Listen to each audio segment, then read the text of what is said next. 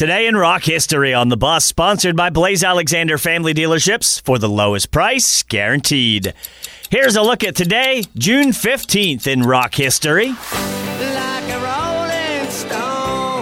Bob Dylan started recording Like a Rolling Stone on this day in 1965 as part of his forthcoming album Highway 61 Revisited.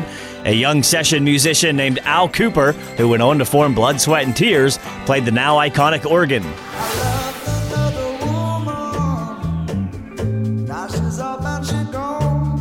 Today in 1967, Peter Green leaves John Mayall's Blues Breakers to form Fleetwood Mac. He hires Mick Fleetwood, but it takes John McVie four months to leave the Blues Breakers and join the band named after him.